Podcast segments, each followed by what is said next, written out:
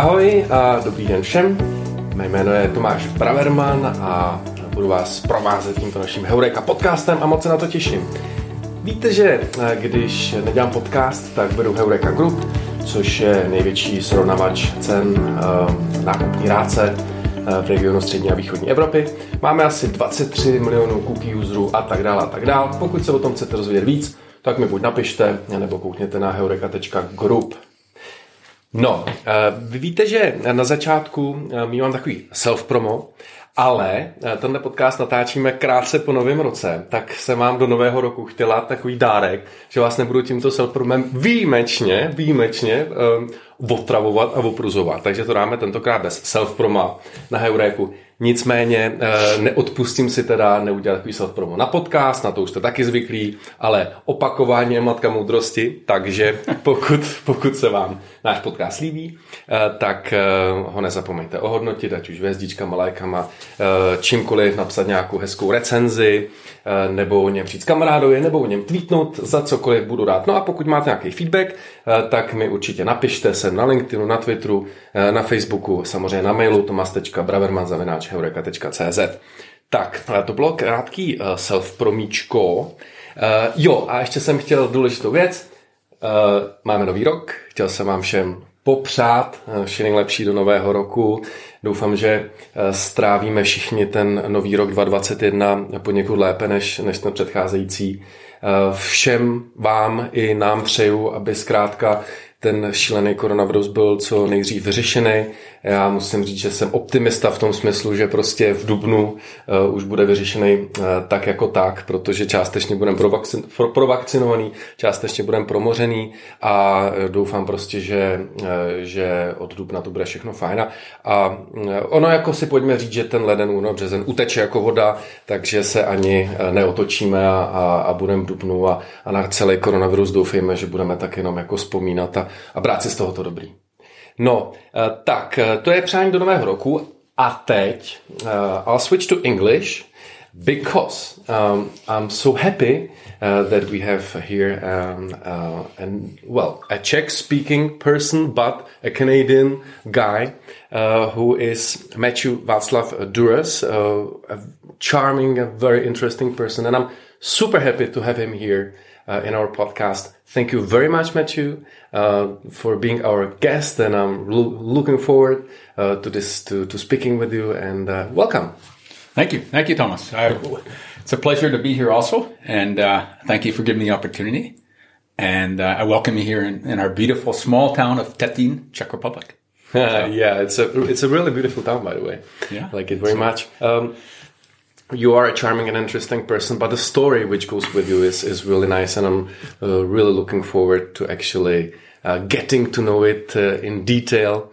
Um, you are, Matthew, uh, a CEO and a founder of a company called Johnny Service, and uh, I, am sure that the listeners know it, and uh, if they don't recall it now, they will recall it for sure during during our during our discussion. But so, so CEO and founder of Johnny Service and a farmer. Is that right? That's correct. Yes. That's correct.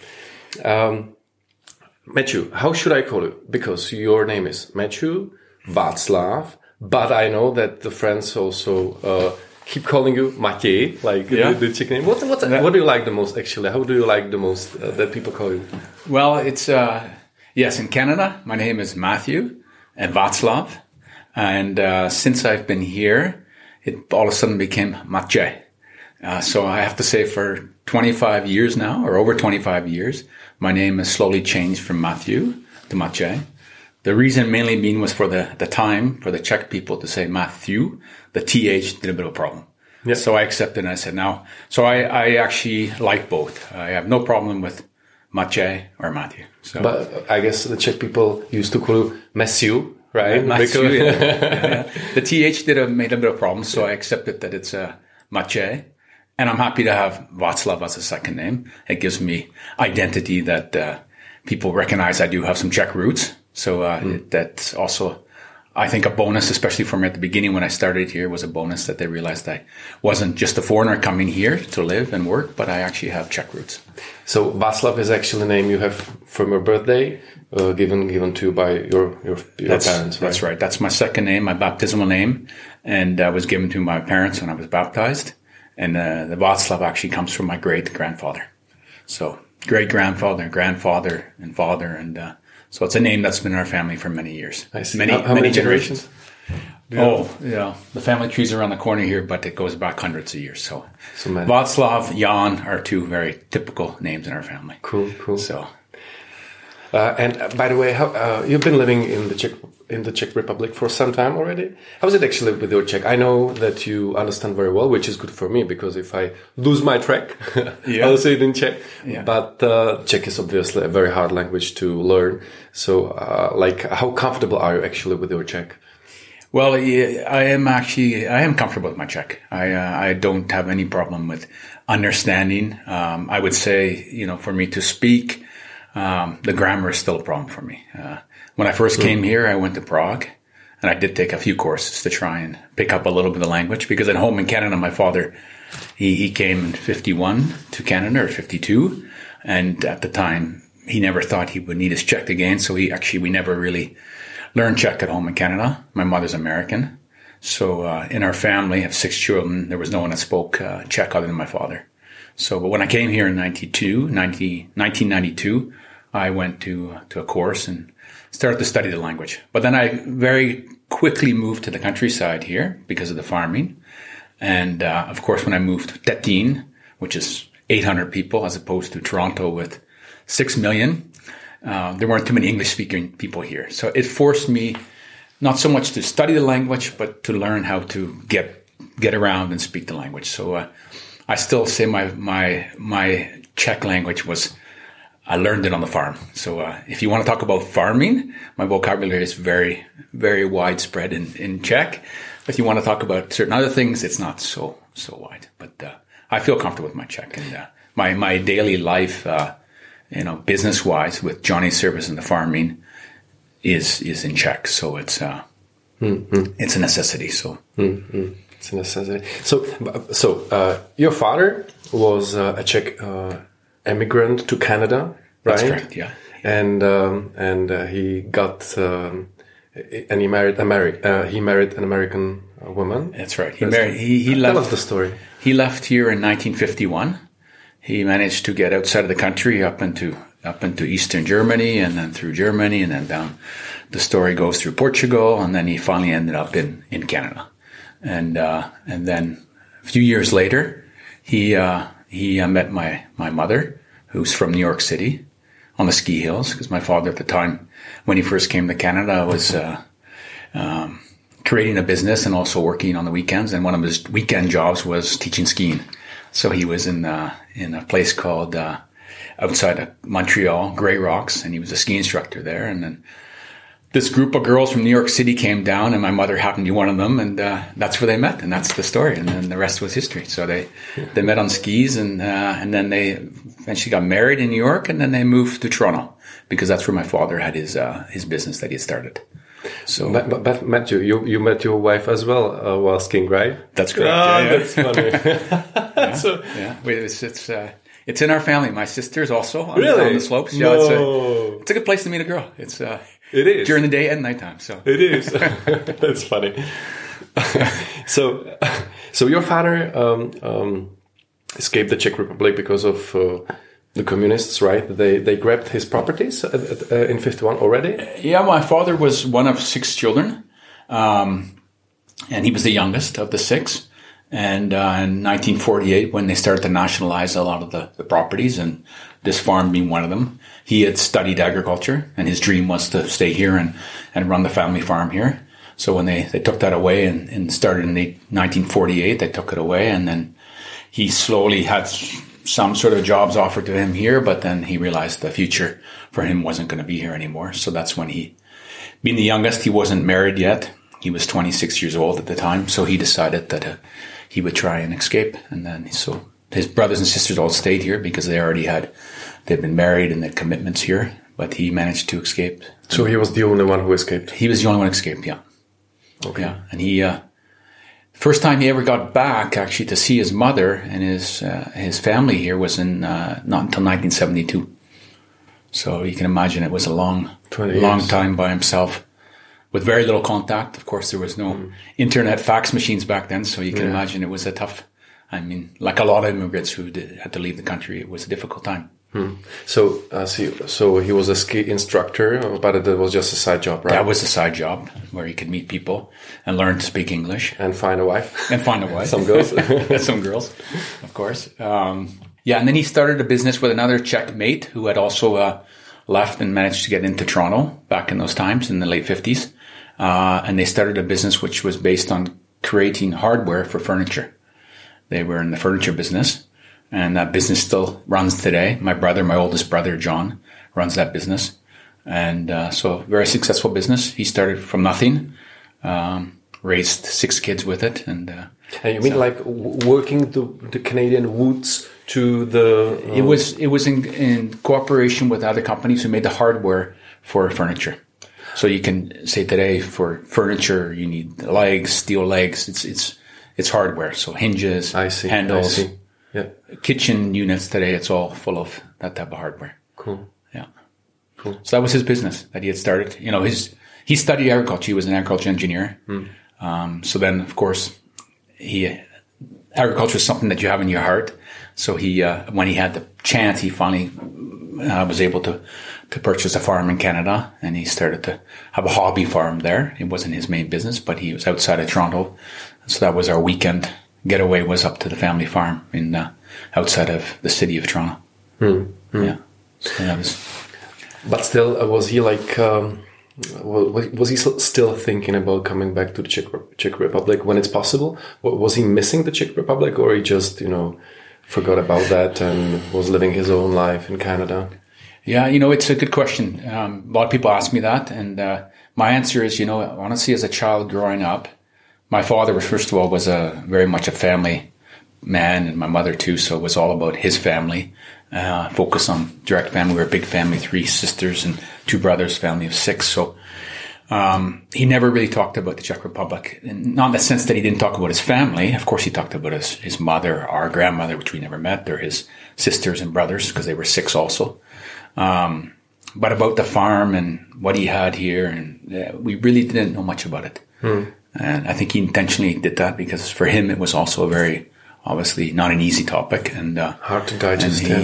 he uh, his his goal he always said when he first came to Toronto or to Canada, he wanted to create himself a new life, you know, in, in the good sense because his life what was here was no longer, and his life was going to be now in Canada, and he wanted to create himself his life, meaning that he didn't go to Toronto, didn't want to. Nothing meant badly by it, but he didn't want to hang out with Czech people there only. He wanted to meet people, other nationalities. You know, Toronto at that time was full of different nationalities, so he he wanted to meet other people. He wanted to speak English. He wanted to, you know, create his own life there. You know, because mm. there are people who went to Toronto and actually there are There's a big Czech minority in Toronto. yeah, there, there is. Yeah, there's big communities, and Community, yeah. and for the good or the bad, some just don't actually even leave that community. They they eat their Czech meals, they eat their Czech foods or whatever. They speak Czech, and your father didn't They speak Czech at all, They speak Czech and they drink their Czech beer, which nothing against that. But as my father's was, he wanted to create Hmm. his own his own new life, and uh, so he I think mentioned- he- perhaps he was angry with with uh, like the, the Czech Communistic Party that happened, what happened, and uh, it created some anger in, in himself. Yeah, no, definitely there was some anger there, and always uh, uh, thoughts about it for sure. And uh, but going back to like how he created his life, I have to say one thing was I always value was one of the.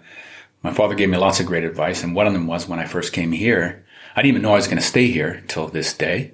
Um, meaning when I first came in 1992, wasn't a sure thing that I would settle down and have a family here. So, but he said, whatever you do, you come here, you should create your own life too. And he, what he meant by that was because at the time in 1992, there were a lot of expats coming here 92, 93, 94, 95. So you could have very easily fit into a group of Americans or people from abroad who came to Prague to live and, you know, in this bubble of expats uh, and not get out and meet Czech people or get a feeling for the Czech life.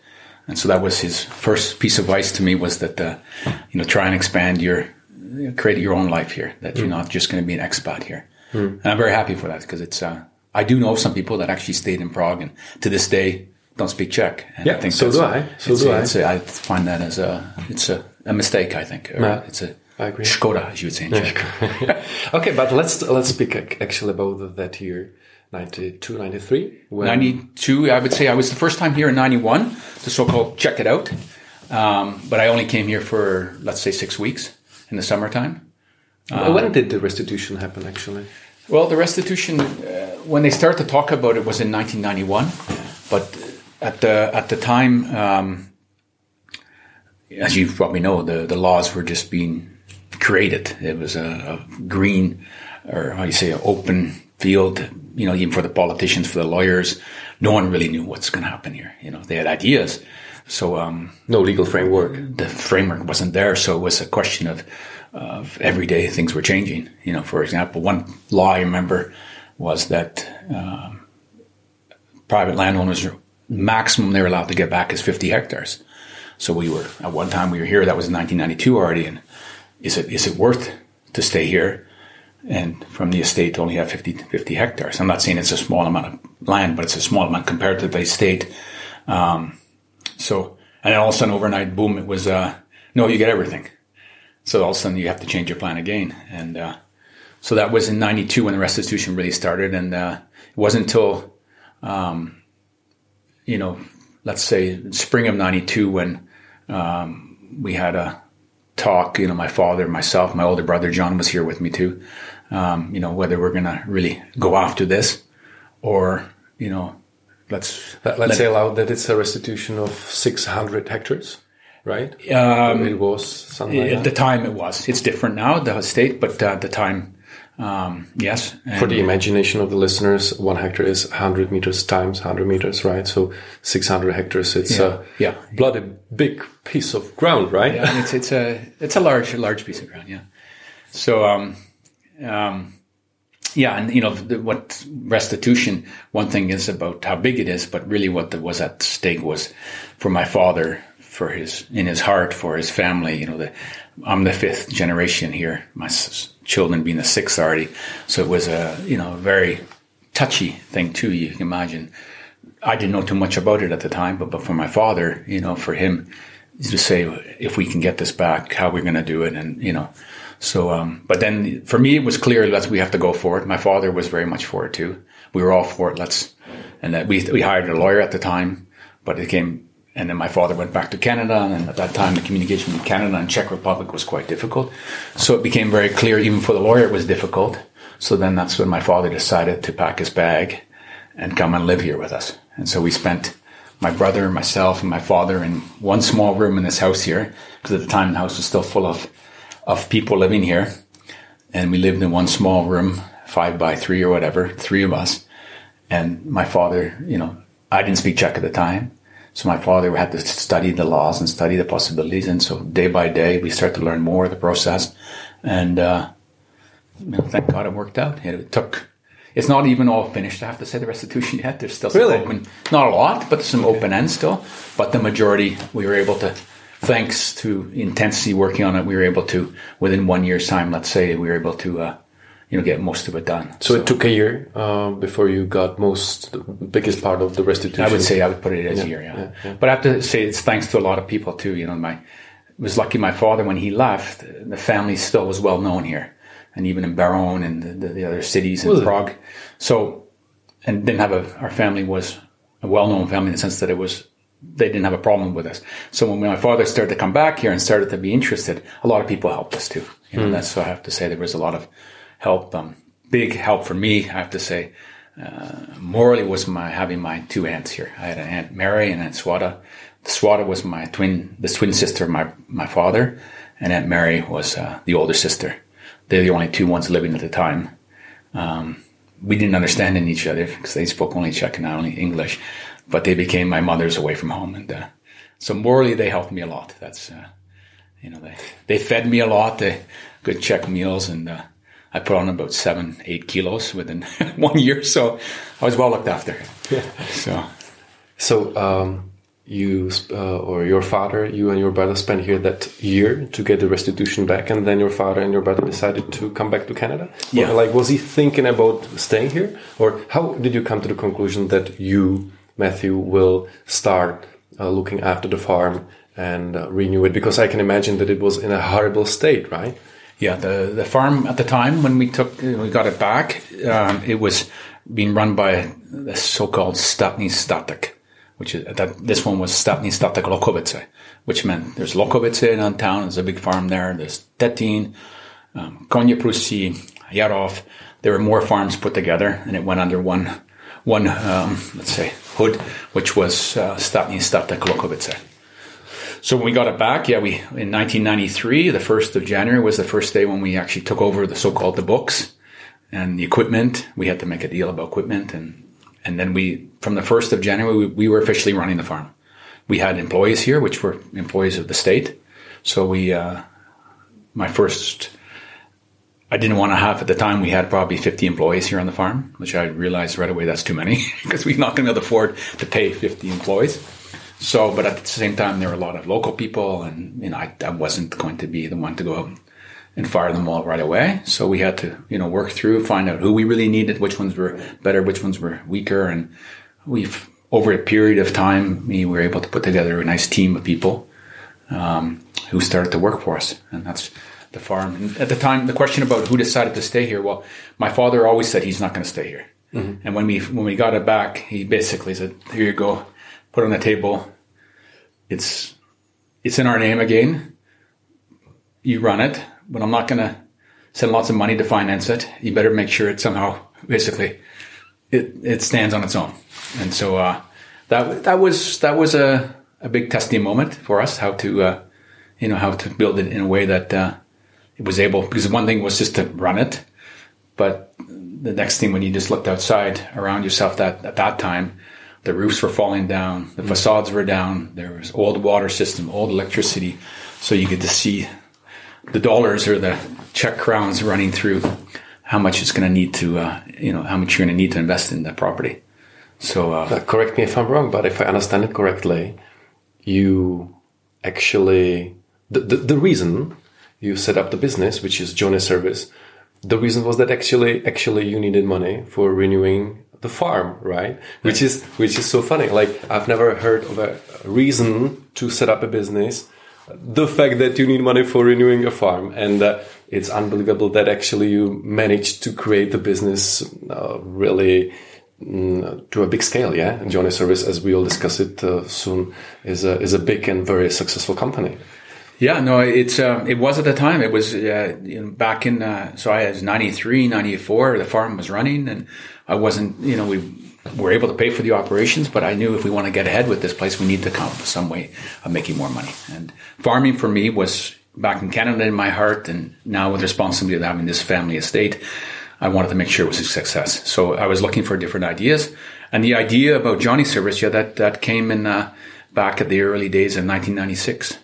And uh, Maybe let's say now, Johnny Service for for those who don't know is a, is a rental service for the mobile facil- outdoor facilities like mobile mobile toilets, right? So uh, so people people now can recall it while passing some mobile mobile uh, mobile uh, toilets. There's either TOI TOI, Yeah. or it's Johnny Service. we don't know right? who they are, of course, but uh, Johnny Service, yeah, no, Johnny Service. We started as a just so it's clear because I think for all the listeners, um, my goal has always been is toilets are are the number one product for us, but we're trying to create a a company, a brand that does a lot more than just mobile toilets. But mobile toilets were the first product we had, and uh, the reason was because in Canada it was a business that was already running.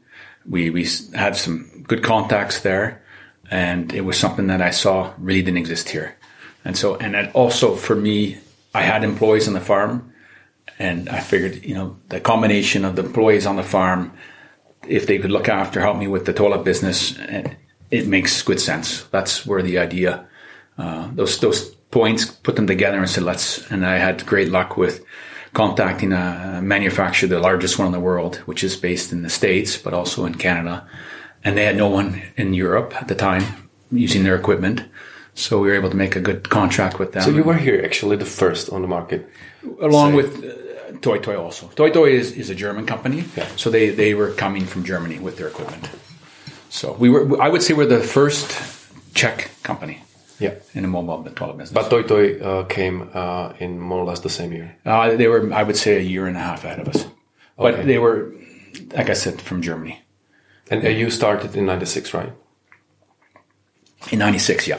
I started in 96 and uh, in the springtime of 96. So we're actually this year going to be celebrating, if my math is correct, 25 years of our our first uh, first toilet placed on the ground here in Czech Republic.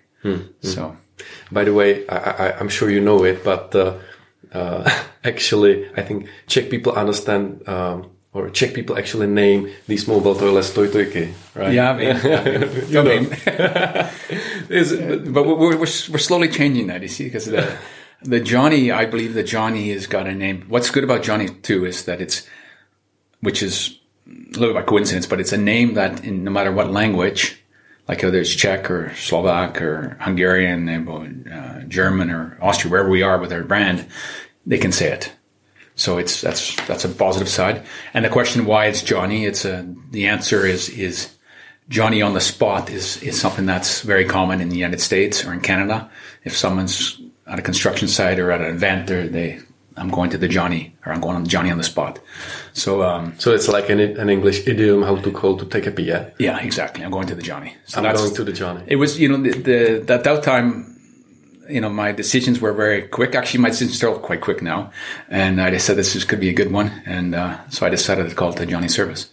That's, uh, and we stuck with the name and, and around that now we are building on different products and different services. So, um, Oh, that's really cool. I, I like the name. I, I actually I didn't know uh, that. Um, how do you say to take a Johnny or to to go on a journey to go on a journey Yeah, to go on a I Johnny. didn't know that it, that it means uh, to take a pee. Yeah, uh, yeah, yeah. I got to know it while preparing the podcast, and uh, uh, and I fully uh, because it was interesting for me to actually. Uh, I I wanted to ask you what was what is the reason how why you call the company Johnny Service and and I really like like this the reason. Yeah. Yeah, no, it's and the, the what's interesting about that is what's the the Johnny, but then also the service because we like to consider ourselves a service business, and so that's helped us a lot now too with the other products that we offer, all our other party services, and our so it's actually a service we're doing. Uh, it's not only about just the toilet, but it's around it, the whole complete service, and this is where we try and differentiate ourselves from our competition. We we don't want to be just the toilet guys. We are the toilet guys plus lots of other things. And you know, the the thing about the, the toilet business, as you I'm sure you can imagine, you know, it's not going away.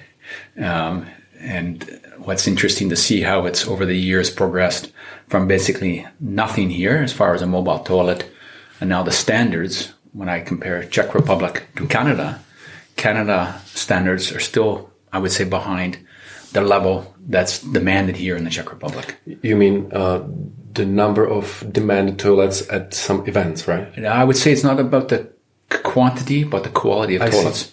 They're looking for sinks, they're looking for soap dispensers, they're looking for heating, they're looking for not only just a plastic toilet, they want the trailers, they want the containers, you know, they want showers, they want disinfection, of course, now.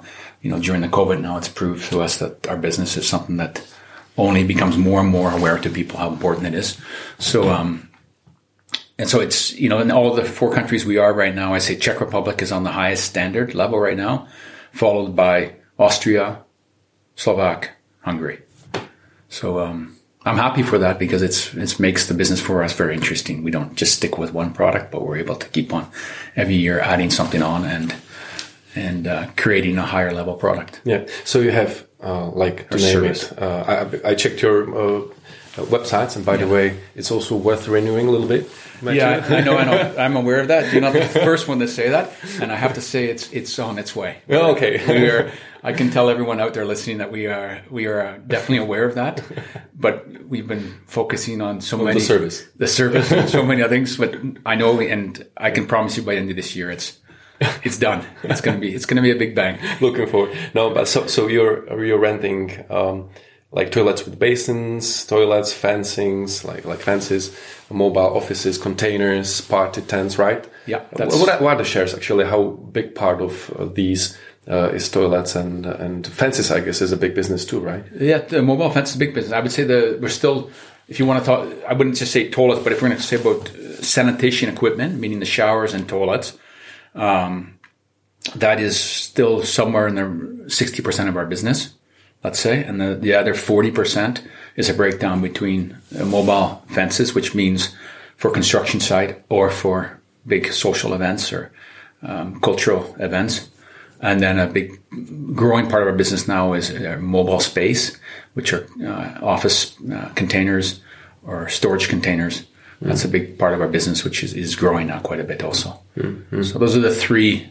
And then we have the party service around that, which is from tents to tables to podiums to air conditioning to heating to uh, all the things that you need for what we, we've created is a, is a service where it's a turn the key event. You want to throw a wedding, we can put a wedding on for you in the middle of a field somewhere. Because everything except for the fiance. Except for the fiance. We can try and keep her there by fencing her in, but we, yeah. And uh, you mentioned actually that you are not only in the Czech Republic but also in Slovakia, Austria, and Hungary, right? Yeah, we're in we're in the four countries. So um, the we started here in Czech, like I said, in '96, and then our first expansion was in in 2000 to Slovakia, which was a for me a quite a natural place to go. Absolutely. At the time we had a lot of customers here in Czech, which were interested in using our services there. So we, yeah, it was an easy one, language wise too, not a big change for us. Um, and then the next one followed in 2001, which was uh, was Hungary. And in Hungary, it was due to we had a lot of connection with the construction industry there and a lot of developers. So we we decided to do our services there. But we there we focused really on construction business. We didn't mm. go into the event business there so much, which we do now. In Slovakia, we do event in construction, long-term rentals, meaning for municipalities, for the military, and and the state. Um, and, and the shares of the countries. The the shares, the, the size of the whole breakdown. Uh, yeah, I mean, how how big part of the business does the Czech Republic do, and, and the other countries? The the Czech Republic is doing, let's say, seventy percent, seventy five percent of the business still. Mm. But uh, we we have uh, Austria uh, some big plans. Uh, because Austria, it's interesting. People will say, well, why would you go to Austria if it already exists? And actually, what we do doesn't really exist there. Really? This is what we've learned over the, the last couple of years. You know, you have the mobile company, mobile toilet company there, you have the fencing guys, or you have the container guys, but you don't have the guy offering the, you know, the full package, which we do. We see there's a great opportunity. So we started in Austria with the event business, and just last year now we started to break off into the construction also. Cool. So, um, so you feel there's a big potential and opportunity in Austria? Yeah, I'm excited about Austria. I really, uh, I'm really let's let's mention that your wife is Austrian. Of course, yeah. That's, yeah. that's another. Uh, let's just be honest the way it is. Yeah, I had to go to Austria eventually. So uh, once you once going there, you can do the business as well, right? yeah, exactly, exactly. There's lots of little things, benefits about it for sure. No, we we um, we always said we will go to Austria one day, and it, it, just sort of happened once again. Like I said, my decisions are sometimes just random and quick. And it was two years ago. We said, let's just do it. And we found a great guy there who looks after the business for us. And this is the thing I have to mention too. In these countries, to expand to them, it's all about the people too. And I've been very lucky to find, you know, to start with the manager for the country. That's uh, that's number one. And you have some local warehouses uh, where you store it, or do you deliver it from the Czech Republic, or how do you? Know, we um, we do it all locally. And this is something that we're able to differentiate ourselves from our competition. We, we do not do it centralizing. We, I, I've over the years learned, which has been fascinating for me, being a Canadian and come to Czech Republic, but a country so small like Czech Republic compared to Canada, I would like to say, just because land mass. Um, but you can go from here to Pilsen, and there's a huge difference between a person from Beroun and a person from Pilsen, or a, when I was single, finding the difference between a girl from České Budějovice or a girl from Ostrava. There's a big difference between them. Oh, all. yeah, it is. and, uh, and all in a good way, all in a good way. I don't want to say one's better than the other. But, um, so I learned that we need to be a regional operations. We cannot sit here in Prague and say, Hey, we know what we're going to do in all of Austria. We're going to do. And so we broke it down into so-called branch offices. So each, we have, for example, here in the Czech Republic, nine different branch offices.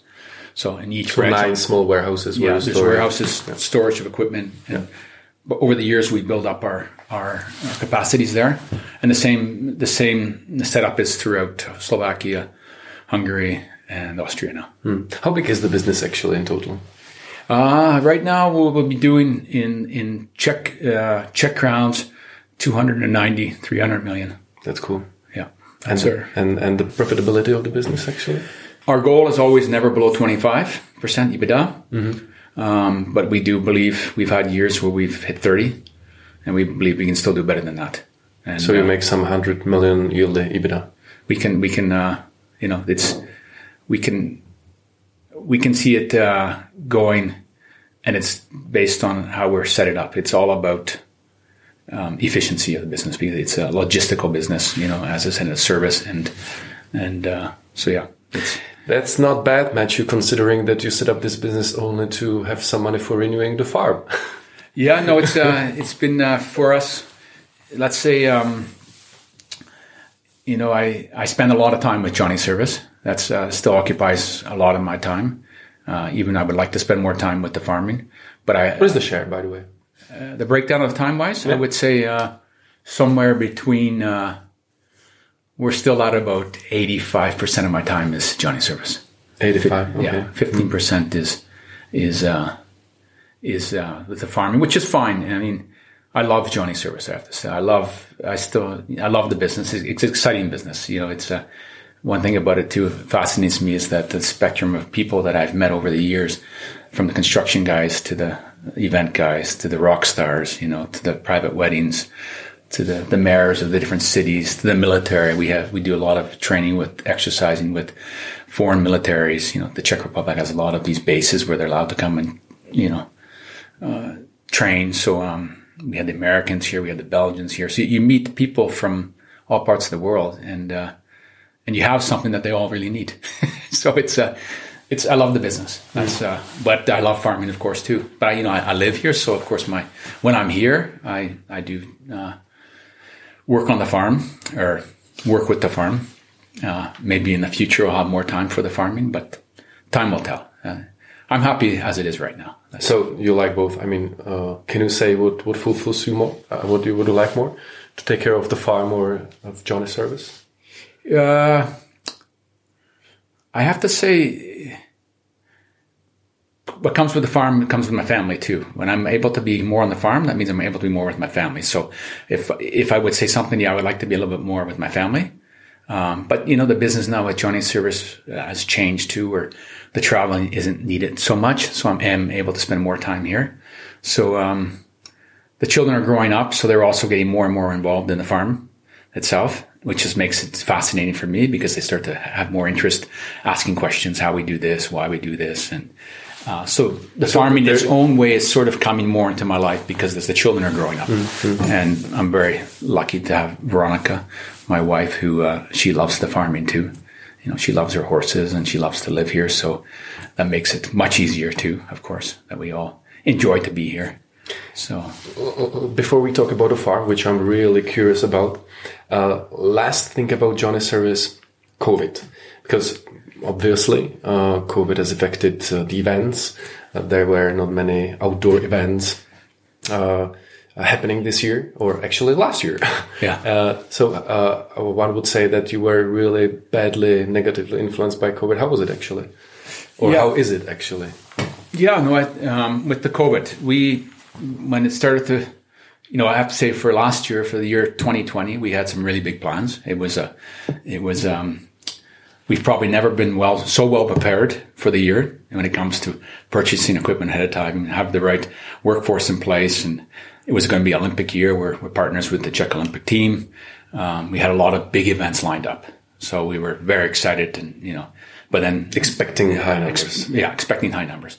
And all of a sudden, COVID. And so all of a sudden, it was, you know, like all of us, I think we took a couple nights to sleep on it and then to wake up and say, okay, what are we going to do about it? So, and that's what happened. We, you know, and we weren't able to meet as a team, the whole, all the companies, but it was thanks to the, the conference calls and the Zoom calls that we started to put our heads together how we're going to deal with it. Because it was clear to us all of a sudden this piece of our business is not going to happen this year.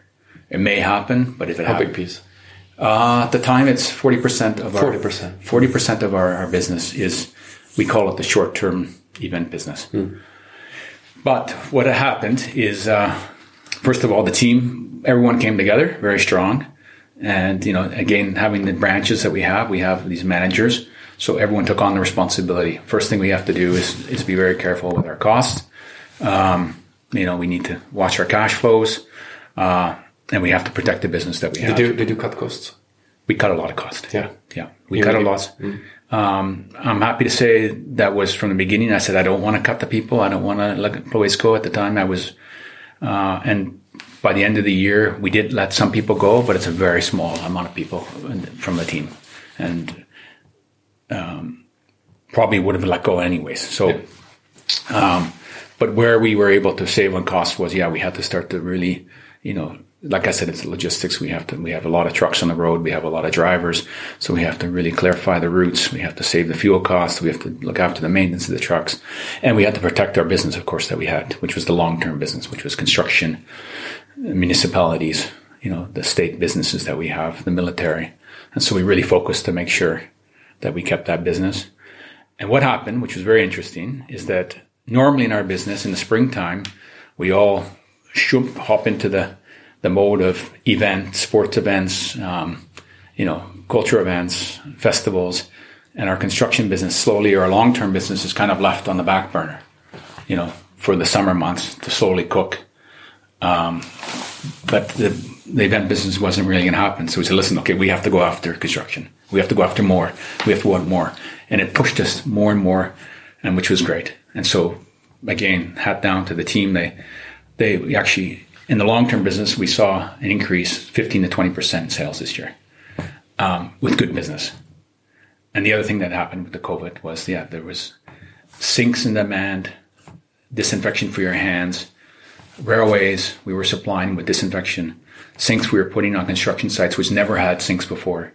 We were putting showers at certain sites. So all our sanitation equipment, which we normally would use for the event business, all of a sudden we were placing in different places, cemeteries, you know, for the people visiting. So it was fascinating how, you know, the service we we have actually found itself another another role in the in the in the out in the in the field for us. And uh, so thanks to that, so uh, you know, overall this year we look at as a very positive year. We learned a lot, and I think you know the important thing for what I say to everyone is that we should not return back to the old way. I'm not saying it was bad, but we should take this opportunity as an opportunity to to look back what was and how we did it back in 2020, and let's keep implementing better and better, you know, systems so we can keep that profitability because our profitability actually was better in 2020 than in 2019. Really? Yeah, EBITDA. Really? Yeah, That's fascinating. Yeah. That's great. yeah. So it's uh, lots that we learned for it. You know, there's uh, there's I think uh, I'm not the only one. A lot of people will say that. You know, there's a lot of good things that will come out of this. I'm very unfortunate for certain things, of course, but from a business wise, I think we learned a lot. Hmm. That's interesting. That's Yeah. cool. Všechno zlé pro něco dobré, like we say in Czech. Yeah, right? yeah, yeah, exactly. Yeah, I absolutely agree.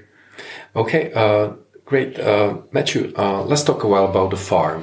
Like, uh, what do you actually breed and grow in a farm? I saw you. I had a chance to see your beautiful black Angus. Yeah, Uh, how is it called? Uh, Aberdeen Black Angus. Yeah. yeah, the the best beef in the world. At least I think so. yeah. they look wonderful. So, what do you actually breed and grow on the So, farm? uh, what we do on the farm, we have forestry. You know, uh, most of our forest is part of uh, the Národní přírodní rezervace, which is a national nature reserve.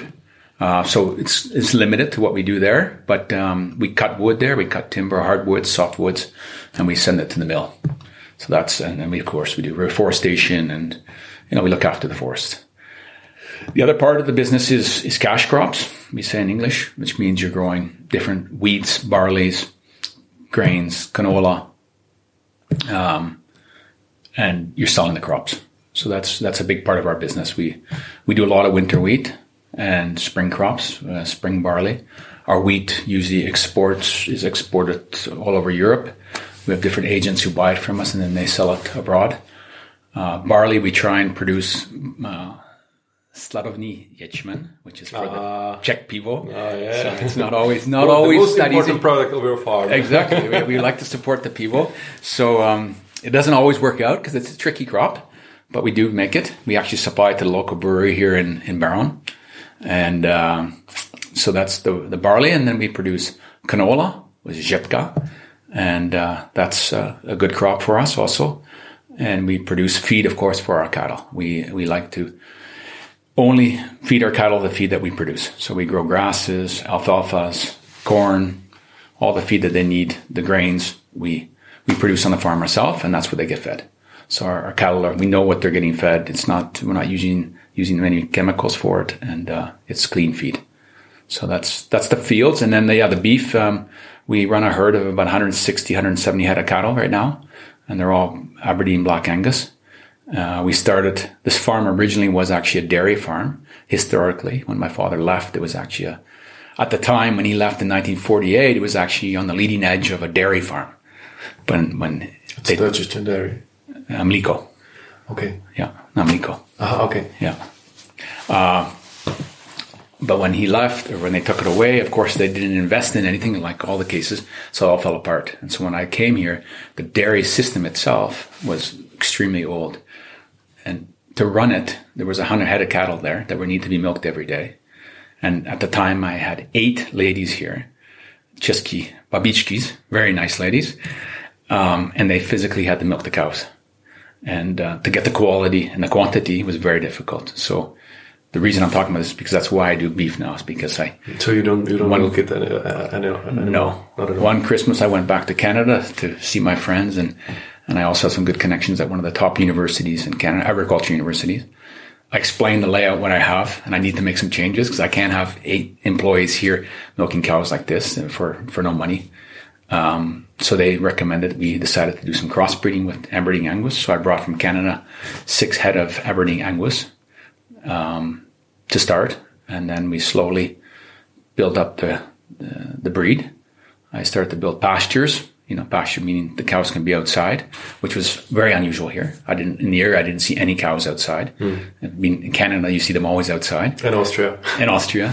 so I was like, but was, in Austria, uh, the, the, the cows are violet. Yeah, sorry. Yeah. they taste like chocolate. Yeah. yeah. No. Um.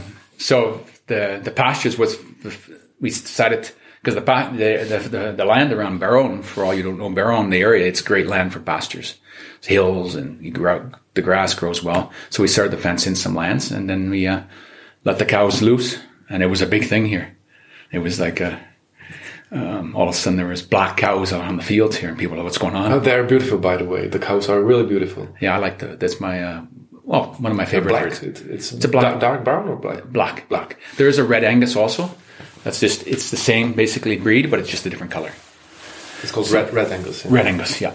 It's the and, same. And that's that's brown, right? And we have the, the, the color of the red. No, it's actually it's really red. It's quite red. It's like a rusty really? red. Yeah, yeah, yeah. Uh-huh. Okay. But the other reason I chose the Angus too is that they're they're they're great, easy to maintain. They produce great beef they're easy to, like I said, maintain. They're not aggressive. They're friendly. So, and then we, yeah, we produced the beef and now we, we started, uh, two years ago. It's already two years now. Uh, we built, uh, our own facilities so we can actually, the cows, they're, they're born here, they're raised here, and the ones that go for meat actually are slaughtered here on the farm. We, we dry hang it for three to four weeks. We have a butcher everything. here, everything. Yeah. Really? Yeah. And then the butcher comes, he prepares it all, we package it, and then we actually sell it ourselves now. So we have a farm shop here on the site, and then we also deliver to Prague or in the area. But where, where can I buy it actually? You can buy it here on the on the farm. I the will. Farm. we can maybe try and open it still for you, um, or uh, uh, on the internet, and we deliver it. So, and this is the thing about COVID again. What happened with COVID? Of course, people didn't want to move around too much, so we decided, you know, to start, you know, so now we have a daily route to Prague and we deliver it throughout the city. And Rohlík Košík, what, what companies do deliver, do, do supply with? We don't supply with them. We go on our own without them. Really? Yeah. We have, we have our own driver, our own guy. And, and like, uh, where is it available uh, on the internet? It's, it's on our farm site. Okay. Which is on Velkostatek Tetín. Velkostatek yeah. Tetín CZ, right? Yeah. Okay. You'll find it there. I hope you like the website there. Uh, I'll tell you then. yeah, yeah, you can check it out. But yeah, you can find it there. And, and so now what we decided to do too is because one part is selling steaks and, you know, the ground beef and all that, but we also started to produce our own sausages now. We make beef jerky, which is a big hit. I have to say it's going like hotcakes. And, uh, the, the, sausages and smoked meats and, and we have a deer farm. So we actually have daněk and jelen, different game that we also sell. So that's Cool. And uh, uh, so you sell everything on your own, either online or in the store here? Yeah. Really? Yeah. Yeah. Or we go to markets. That's the other thing, Okay. which is actually another thing we have uh, planned. We actually planned for this year, or sorry, last year, 2020, well, the farmers market we have here, plan plan up to the north of, or to the south of the town here. We're going to have, it's called Tetinski Farmerski Tari. And uh, the project is based on only local producers in the, in the area, the Czech area here, can sell their products there. And uh, so our next, because of the COVID, we had to cancel it for last year. But so our date is now for the 20th of March this year, Easter market. So I hope we can, uh, we can open up officially our farmers market. There'll be live music And program. here in Tetín? or- yeah, it's just down the road. Really? It's an old farm we have there, but it's outside under the trees. We want to have we have podium there, live music, program for the kids, program for the middle age, old age. We want to make it like a family event, not only to come and buy something, but you come and you spend the morning, you get a nice breakfast there or a nice lunch there. Looking it's- forward, imagine. My my uh, my inspiration came from Canada because that ex- exists in Canada and in South Africa. I was there a few times and I saw how they do it there, and it- it's a great event. So that's our our plan for this year. So you'll you'll be selling on the market. You'll be selling both raw and uh, like um, Burgers, Burgers yeah, and so on. Yeah, sure. yeah. Warm meals, and then we have the local breweries coming there. They they serve their local beers, beer tasting. But like I said, for something for everyone, for the kids, for the That's gonna be a feast, yeah, we feast. bloody feast. Yeah, I think it, I think it should be a big hit. A lot of people have driven driven by and saw the sign and said, "Wow, what a great idea! Can't wait. When's it going to be? When's it going to be?" Yeah, yeah. Um, and so we kept up to changing the date last year. We had three dates last year. Kept taking it down next date, but this year we're convinced twentieth of, uh, of March. of March, Yeah. if, if it's possible. But hopefully it will be at that I think- I think it should. Yeah, yeah. That, that's great. And uh, tell me, um, by the way, the first thing what I'm gonna do when I come home is that I'll check out the website. Yeah, please do that. I'll send you a feedback, and of course I'll buy some fancy uh, meat, uh, some fancy black Angus meat. I'll make sure I'll organize something special for you. Oh, um, how does the farming look uh, financial? Actually, uh, how how good or bad business is it? Well, the farming, that's a good question. The farming, there's, depends how you want to look at it. If you, if you don't include any of the investments into it, if you just want to take it as a, you know, the day to day operations, um, I would say over the years, it's, uh, it has become profitable. It's not a huge profitable business. Um, I have to say we do have the dotations, the, the, uh, dotaces from the, the government grants, you know, which, the subsidies, sorry, um, which do help us, you know. I'm a bit of a person against it Uh, because I think the market should be more of a free market where we should be able to establish the pricing a little bit in a different way. But if your competitor, if all your competitors get it, then it would be unfair that you don't get it, and it would be hard to to compete, right? Yeah, no, this is the thing. I mean, I- what I said is I'm against it, but then I know it's either all or none. You have to fight Agrofert. Yeah, no, you have to. It's like all or none. So, you know, when, the, when the French decide to maybe let the market go more free, in the other European countries, then maybe that it could happen one day. But the way it is now, no, it's it's uh, it's set up in a way for you know. So And is it Czech or European subsidies? What you get actually? it's a combination. It's a combination. Yeah, it's always a combination. Um, so And how yeah, big is it? How big is it in in the budget of revenues? Poof, uh, Like percentage, more Yeah. or less. Rough guess, rough guess, fifteen. fifteen percent. Yeah. No, that's not that big. I- I- 15, 20%, I would I say. suppose it would be Yeah, but please don't take me. Don't take me for for a real number. I, you know, the accounting of my farming. I sometimes prefer not always to look into it. You see, because or else you may get a little bit more disappointed, right? So I kind of sometimes close my eyes to certain things because I just know I have to do it. So, I see. and that's you know, along with the the other part of it is the investments. Yeah, because you see the buildings. There's a lot of buildings to look at, a lot of roofs. So there's way you can look at it A lot of machinery, right? a lot of machinery. So you can either go with the way of keeping the old way and don't invest too much in the new tractors, or uh, but I want to go very progressively. In which, as You I want to have John Deere tractor, right? we have the John Deere tractors. I saw have- it. yeah, no, i- it's the way nice forward, right? You have GPS. You know, we all our tractors today. You don't hold steering wheel anymore. You, you- Really? you have a guy sitting there, but the fields are mapped out GPS. You you put on what kind of machine you're pulling, if it's a seed drill or it's a harvester or a combine, and it yeah, hmm. it So we're not where the Americans are yet, where you actually don't have a guy sitting in the tractor. But I'm convinced the time will come, and hmm. I want to be one of the first ones here without the without the track, the actual, you've seen the tractors, they don't actually have a cabin anymore because the, the farmer is sitting in his office somewhere else driving the tractor. So hmm. that, that's not far away, in my opinion. And as I showed you, the we have robots feeding the, the animals for us now. So from a, from a barn where we used to have six employees, we're down to one guy supervising it online, where there's two robots Really? feeding the cattle, spreading the straw.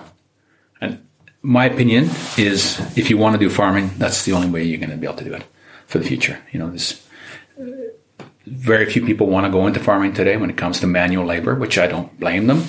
So what do you do? You have to look to improvising and look for ways to use the modern technology that's available. So I've got to say that uh, uh, you guided me through your Black Angus um, um, uh, hole, and uh, it looks wonderful, and uh, it's so clean, and uh, and and um, and the animals look uh, like happy. I, I know. Uh, well, they don't know their destiny. Yeah, if no. they knew, No. no. But the thing is that I really like this way of uh, some kind of eco.